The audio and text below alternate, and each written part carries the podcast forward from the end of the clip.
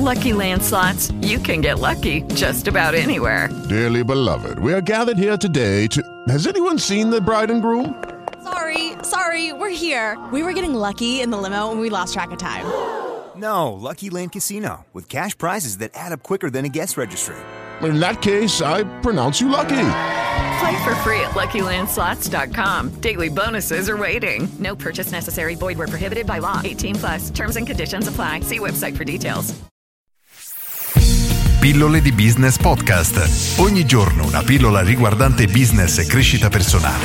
A cura di Massimo Martinini.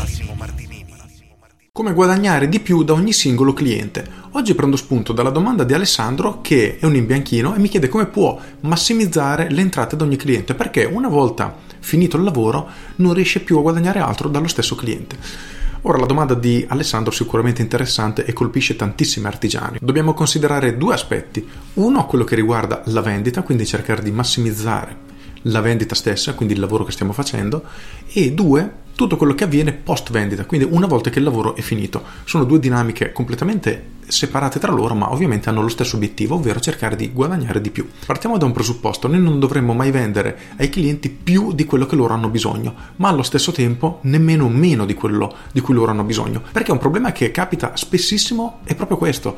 Ci sono dei venditori che pur di guadagnare vendono davvero l'impossibile a chiunque, li pressano all'infinito per fargli comprare cose che effettivamente sono inutili.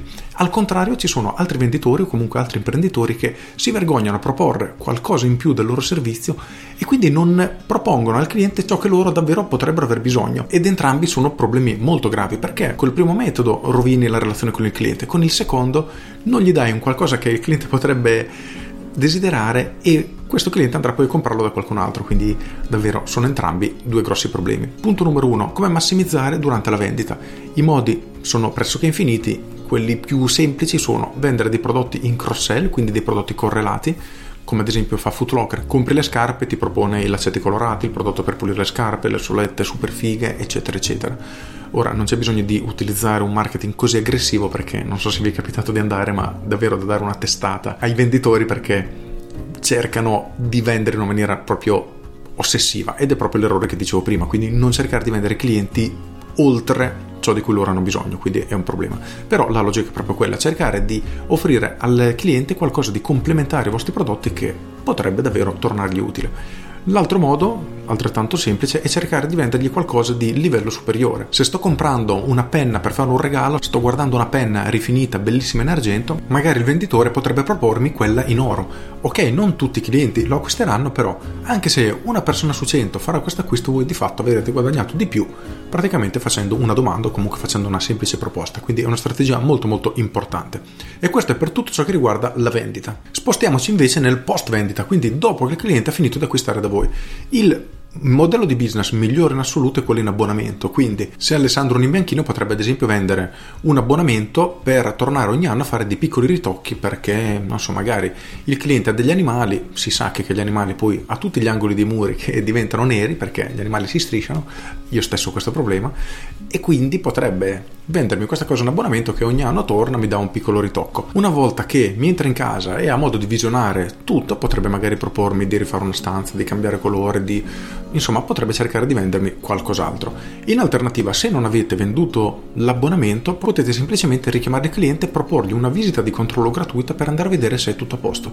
Questo è un ottimo modo per entrare a casa del cliente, entrate in relazione con lui e una volta che siete arrivati a quel punto sarà davvero facile riuscire a vendere perché uno se il cliente ha accettato la vostra visita ci tiene davvero a quello che potete fare per lui. Quindi ad esempio vuole la casa pulita, vuole i muri sempre verniciati alla perfezione, altrimenti non vi avrebbe accettato per fare questo controllo, ad esempio. Ma in ogni caso sono tutte supposizioni perché quello che contano poi sono i numeri, nel senso che fate 100 visite a casa delle persone e zero, quindi nessuna decide di acquistare il prodotto che avete intenzione di vendergli successivamente, allora è una strategia che non funziona.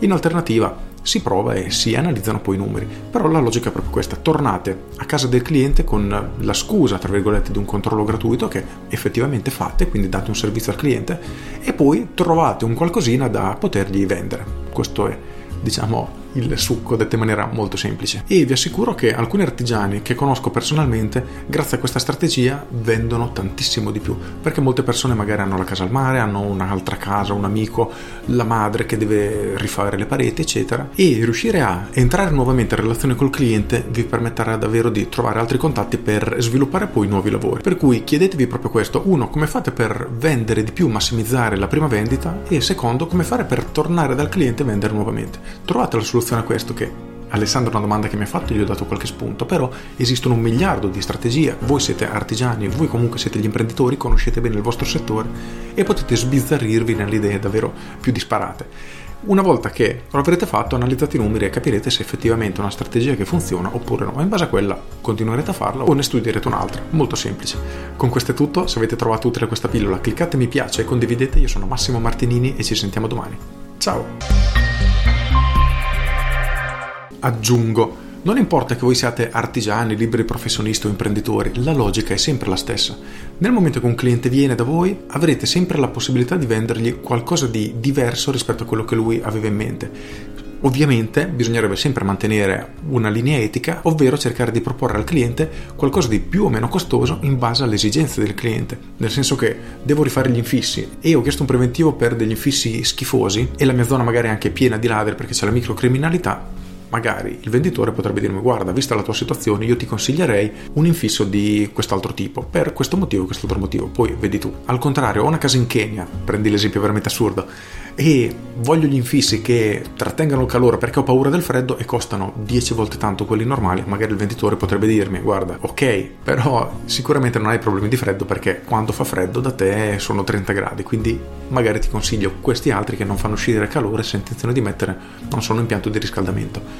Quindi diciamo che a rigor di logica dovremmo sempre mettere al primo posto le esigenze del cliente e cercare di proporgli il servizio più adatto alle sue esigenze e solitamente è un prodotto più costoso, per cui si può sempre giocare su quello. E inoltre si può anche lavorare su prodotti, come dicevo prima, correlati, quindi prodotti che non sono direttamente legati a questo, ma magari dei prodotti di manutenzione.